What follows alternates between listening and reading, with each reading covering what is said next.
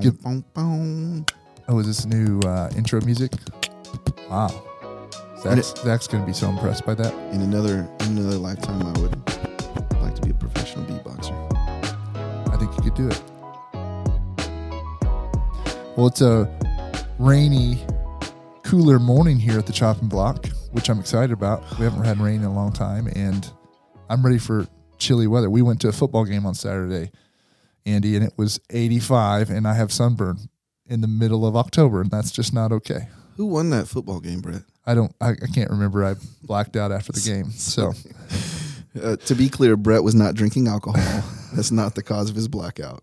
was blacked out from It was the the ineptitude of dismal play of the Arkansas Razorbacks. So Mississippi State wasn't much better. yeah, But I- yes, we're we're in the season of third summer, right. and we're ready for real fall. We'd like some chill and some uh, coolness, and it's coming. So, man, we we wrapped up this last Sunday uh, our five week series called Devoted Community uh, in Acts chapter two, where we really hovered around seven verses from forty two to forty seven.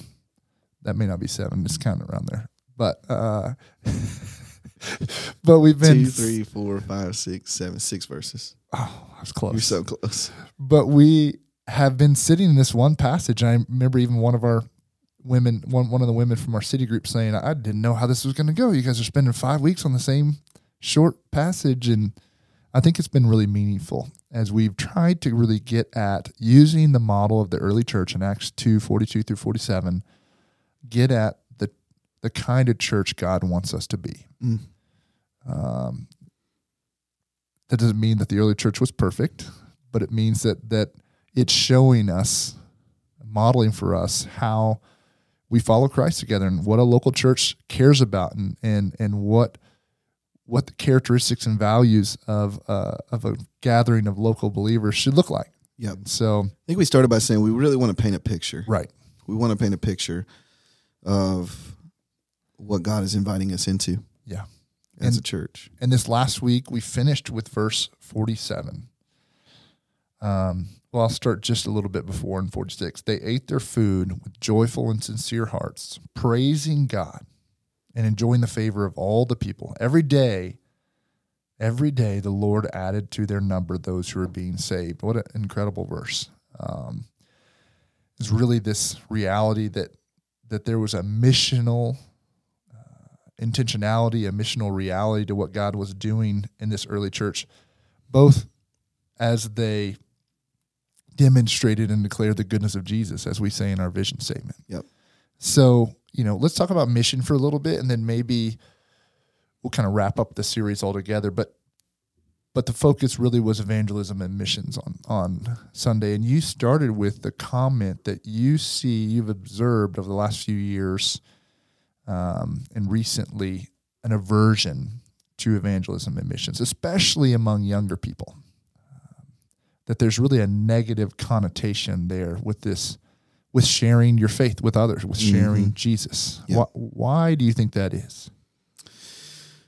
It's a hard question. I mean, I, I don't know that I could um, totally get at the reason for it. I think I I think I could identify some factors. I tried to bring some of those out even in Right. the in the introduction to the sermon. I think one is we've seen we've seen missions done poorly. Sure.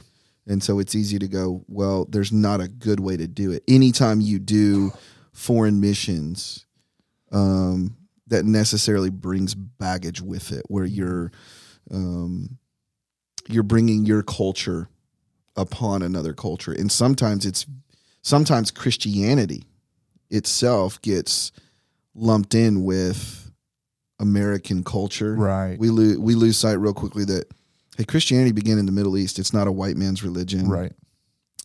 um, but it's assumed that to that if if you do foreign missions, you're necessarily going to impose your culture Yeah. in your way of life on others. And and truthfully, um, there were there were times in church history where that did happen. Um, and so I think we need to be able to critique um, the ways that missions was done poorly Yeah. in the past, but not throwing the baby out with the bathwater and saying, "Hey, well, we just can't even do this." I think that's one reason.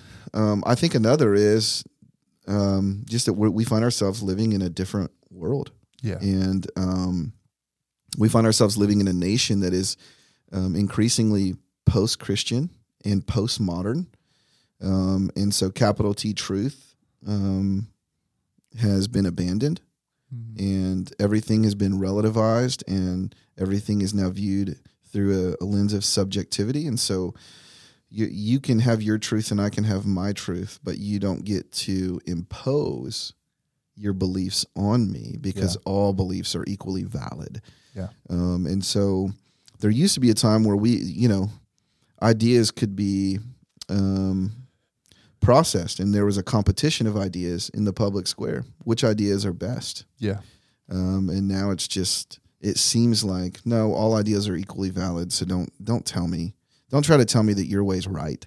Um, i think we we live in that sort of a space and so i think there's an intimidation factor um, to bring our ideas out and go man i actually think these are true i Yeah. actually think this is not just for me but for you as well um, so those are a couple of things that i see i'd be you know, do you have any other thoughts Well, there? I was just thinking as you were talking, like kind of going alongside with your second point there, like is the privatization of faith.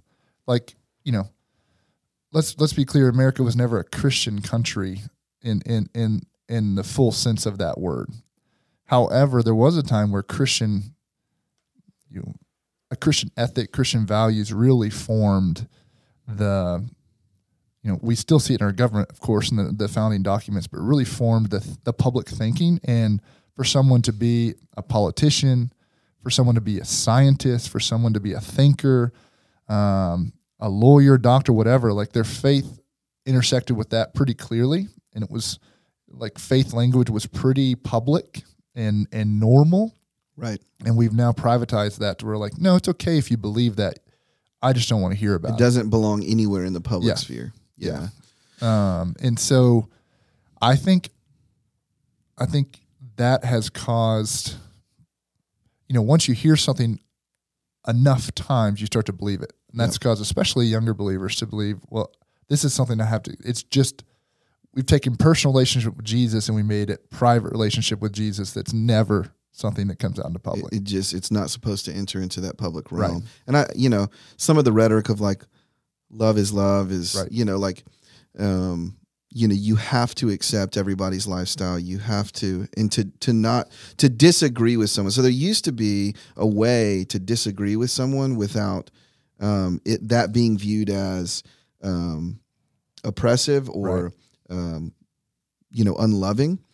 And now it seems like to disagree with someone is is viewed as oppressive. Like that's viewed as uh, stripping them of their dignity. Yeah. Um, and there has to be a way for us to get back to saying, you know what, we actually disagree here. We don't we don't see things the same way. Um, doesn't mean I don't love you, but I do think that this is the truth. And I think I th- I think we're wrestling with that. And so I think the temptation for us is just keep our mouth shut Yeah. and to to not say the the controversial thing or to enter into that space where you could potentially offend someone because uh, there is no greater sin in our culture than to offend someone or to tell them that their their beliefs or their lifestyle is wrong. Right. And and maybe, you know, even more centrally, um, is this idea you, talked about, you focused in on the last word in verse in the, in verse 47. Every day the Lord added their number those who were being saved. Saved. And we just asked the question, saved from what? Mm. Right? Talked about the realities of of sin, the realities of judgment, the biblical realities uh, that human beings, because of our sin, because of Adam uh, being the being our head, naturally need to be rescued. We need to be rescued from something. We don't. We're not just doing okay, flailing on the ground, looking for someone to come and kind of kind of help pick us up. We we're dead, and we need someone to resuscitate us to give us new life. Yep. Yep. But the reality is maybe if if if some a lot many believers would get under what they actually believed, don't know if they actually believe that's the case. Yep. This this this didn't make it into the sermon, so this was left on the chopping block. But one of the ideas I had as I was working on this sermon was like, I think we like the idea of Jesus as a rabbi, Uh-huh. Jesus as a great philosopher, that he's showing us a way of life that leads to flourishing, um, which is true. I believe that that that there's a, one of the ways that you can explore the life and ministry of Jesus is um, as he you know as a sage jesus was bringing us wisdom. Yeah. he was bringing us a way of life of of living in the world in in such a way that it leads to flourishing. And his was paradoxical. You know he's saying like blessed are the poor in spirit. Makes you scratch your head and go how are the poor in spirit blessed well because that's actually the pathway that leads to to god Mm-hmm. to see your bankruptcy and to see your need for him and i think i think it's in our current moment i think it's it's easier to see jesus and to follow jesus through that lens and you could even hold him up to others and go man i i think the the life and the teachings of jesus would would benefit you Mm-hmm. um, but to go that added step and to go hey you can't afford to not follow jesus Yeah. that he's not simply a great philosopher, that he's a savior, and that fundamentally what he came to do was to make a way for sinners to be reconciled to a holy God, and that without faith in him, you cannot be. Yeah. That you actually cannot have a relationship with the divine outside of Jesus. That's really offensive. Yeah, and I think you talked about this a little bit, but I think it goes back to kind of even some of the points we've already mentioned on why we're at where we're at. But I think in a lot of ways we've lost the language of sin. Oh yeah, We yeah, yeah. we we couch our struggles, um, our our flaws in in different language than sin. Um, and and I'm not sure totally. Well, I think it goes back to some of the things we've already said. But how how do we help? How do we help here? Like you know, especially when you say young people struggle with this. How, what's what's the call of the church? What's the discipleship? The clarion call in discipleship as we try to help people recapture the reality of sin, the recapture the reality of our need for salvation and Jesus being our greatest need. Yep. I think we need to we don't need to do away with therapeutic language. Like I think it's helpful. Um, but we also need to invoke biblical language into the way that we see ourselves. Talk about our own struggles. I think one of the temptations is to talk about our own struggles that way. Right. And they go, man, you know, I'm I'm broken. I need, you know, I have, you know, wounds from my childhood, and you know, but we need to invoke moral language on ourselves. Man, I'm more deeply flawed and broken than I, I want to admit. Yeah. and I need more than therapy. Yeah. I need I need divine rescue. I need a heart change. Um, I think that's one way to engage in that sort of a language with with those that we're talking with, and um, I think deep down we know that. I think deep down we we know that we need more than just a fix. Um, we need new life. Yeah. Um, but uh, yeah, I I think you're right. Um, we've we've abandoned the language of sin and transgression, and I think that's hard for a lot of people um, to recognize that. Like, I think we we have a sense of justice. So if we've been wronged, we very naturally and quickly run to language of that's not fair, and I want things to be made right. We want amends when we've been wronged Right. um, but we don't go that that added step of going i've wronged a holy god Mm, that like i was made by god i was made in the image of god i was made to to know god and to love god you know even as romans 1 says that our consciences know deep down that there is a god and that he deserves our thanks mm, and that I live my days not giving thanks. Um, I live my days selfishly. I live my days idolatrously. And that therefore there's a justice element there. Yeah. That there's there's there is there is an iniquity in me um, that demands a payment. Yeah. And I, I don't know that we spend enough time thinking about that. Mhm. We just sort of go about our days and think we either don't have much thought of God or we we don't recognize that yeah, God is holy and I am not.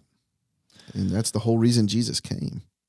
Well, then, it, and if that's if that's where we get personally and individually, we see why it's so easy for us to walk in our neighborhoods, in our workplaces, in the gym, at the grocery store, and not think about that other person's, our neighbor's greatest need being Jesus. Yep. Um, and we've got to wake up to this reality. We need to wake up to this reality. I, I see a lot of like I think um, there was a time where some people's theology um, began in Genesis three. Their their anthropology began in Genesis three, meaning that we would start with man, everybody's just a, depraved wretch. Um, Yeah. That was unhealthy, and so I think there's been a healthy correction of going. Man, let's get back to Genesis one and two. Like we've been made in God's image, and there is dignity and purpose in every single person. Yes and amen.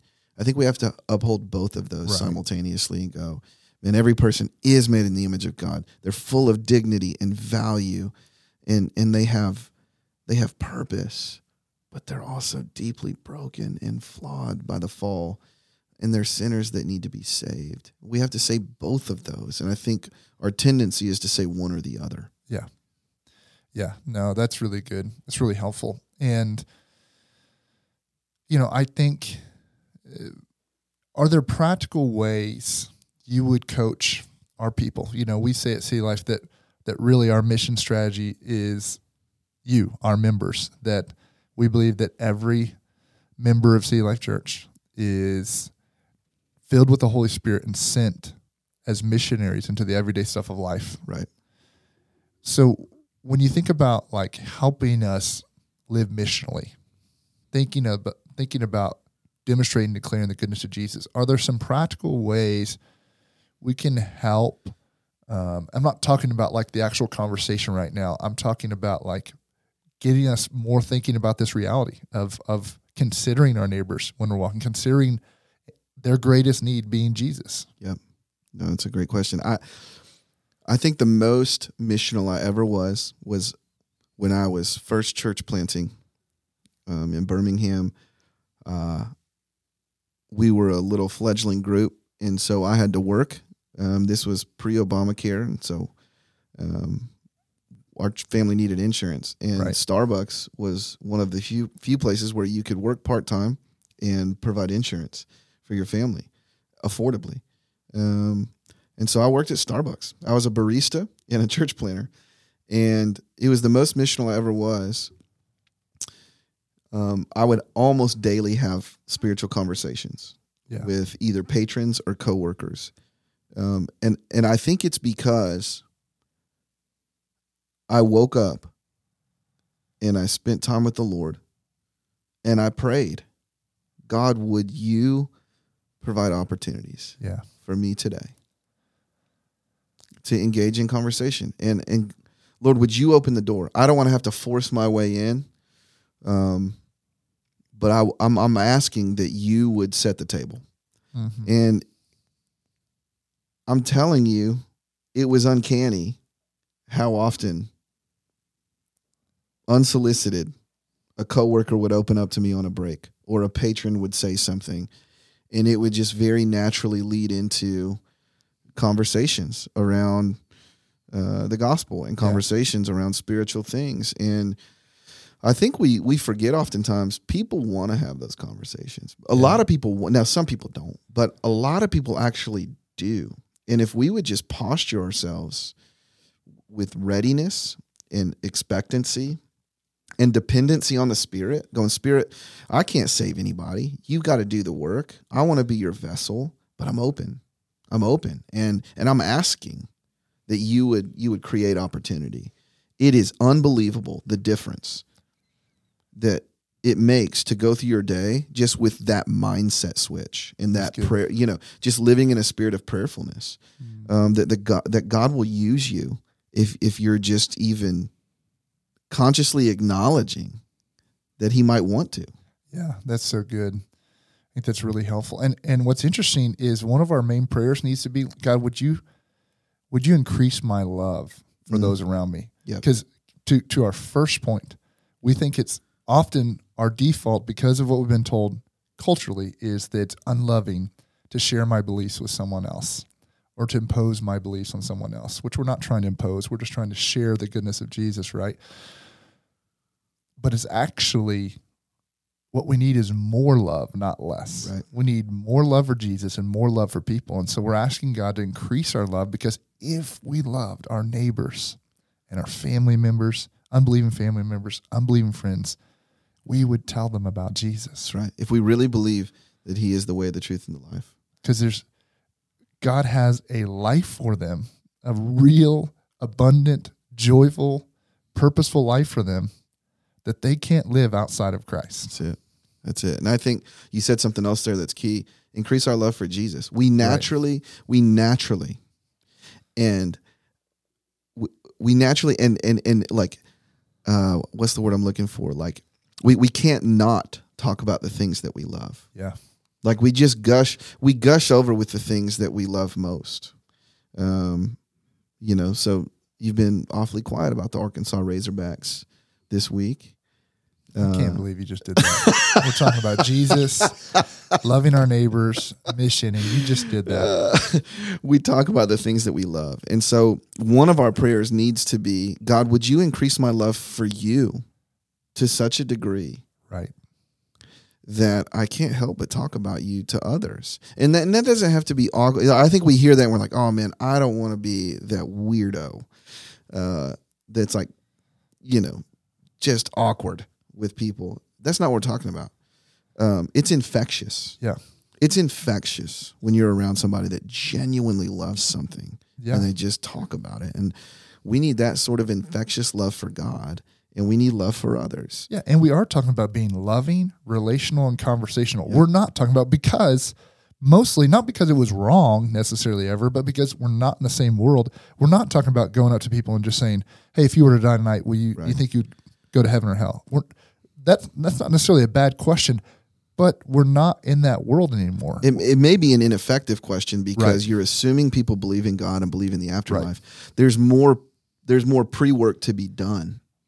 In relationship and conversation. And so yeah, I mean back to that Ray Ortlund paradigm like the gospel plus safety plus time. right. you know, this is very relational, um, but it's also intentional. So don't hear, don't hear relational evangelism as "Oh, I'm just going to nice them into the kingdom. Right. No, you, we need to bring the gospel to people, but we're doing that in the context of relationship and safety and time, That's good. Um, and we're believing that the Holy Spirit is going to do the work, and so we're also praying and asking God to do the work. Yeah, that's so good, man. Well, we see life. We really want to be a church that demonstrates and declares the goodness of Jesus. So let's ask for the Spirit's help as we do that this week. But with just a, a maybe one or two minutes left here, you know, we're finishing up a series about to start Jonah, which I'm excited about. Uh, any key takeaways or just things you're leaving with from this series, devoted community out of Acts two? I think the last thing I was trying to say Sunday, I think, is where I would want us to to zero in, which is that God intends uniquely for the local church to be an exhibition Yeah, of of the gospel, the power of the gospel and the beauty of the gospel. That it's it's to be manifestly on display among the people of God in the way that we generously care for each other and love each other and welcome in the marginalized and the outcast. It's in the joy yeah, and gladness that we live our lives that's unique. And it's in the the manifest power of the holy spirit. Um, working and, and and doing things only god can do and a, a sense of awe Yeah. and wonder.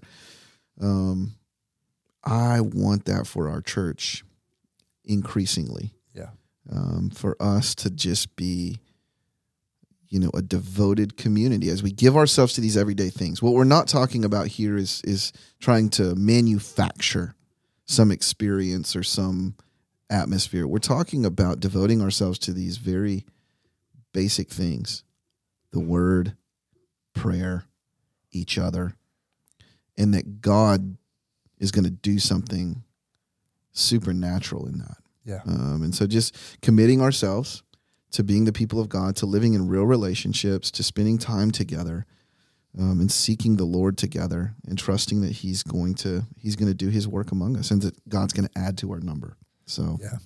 I think for me, you know, in a lot of ways, there's a negative connotation around the church in in in a lot of places today, um, around the church in general and the local church, and a lot of that's well earned. There's been lots of hurt. There's been lots of poor leadership. There's been moral failure. There's been abuse. All those things are real, and we want to we want to step into those places, those hard places with people as they've had those experiences. But part of our goal and and heart in this series was to paint a picture, a beautiful picture of what the local church is called to be. Mm. And I think that was, I felt that as we were sitting in Acts two, and it's a, it's a passage I've read so many times, and you can get you can get almost numb to it, but then to spend five weeks meditating on it and go, man, like this is what like we get so lost in politics and uh, societal ills and other things that that are oftentimes worthy causes but to see the simplicity of of what these people spent their time doing on the apostles' teaching, focusing on the apostles' teaching, devoted to prayer, devoted to breaking bread, to the fellowship, to to being sacrificially loving with one another and how they gave to one another. It's like, man, this is it. Yeah. And I want to be a part of a community like that. yeah, I, I I guess if if I had a hope from this series is that in some people's lives, the local church would rank up. Yeah. that it would move up on their priority list and and that they would begin to go, oh, this is like central. Mm-hmm. This is central to the Christian life. Mm-hmm. This is this needs to be central to my life. Um, that all the other ways we're placing priority on things, those things would diminish a little bit, and Jesus and His body would would increase. Amen. Well, I believe the Spirit's done that and excited for Jonah next week and for you to talk about a big fish. Might be some really fun stories coming up this week. You better be in service. Lots to lots to debate. See you next Should time. be fun.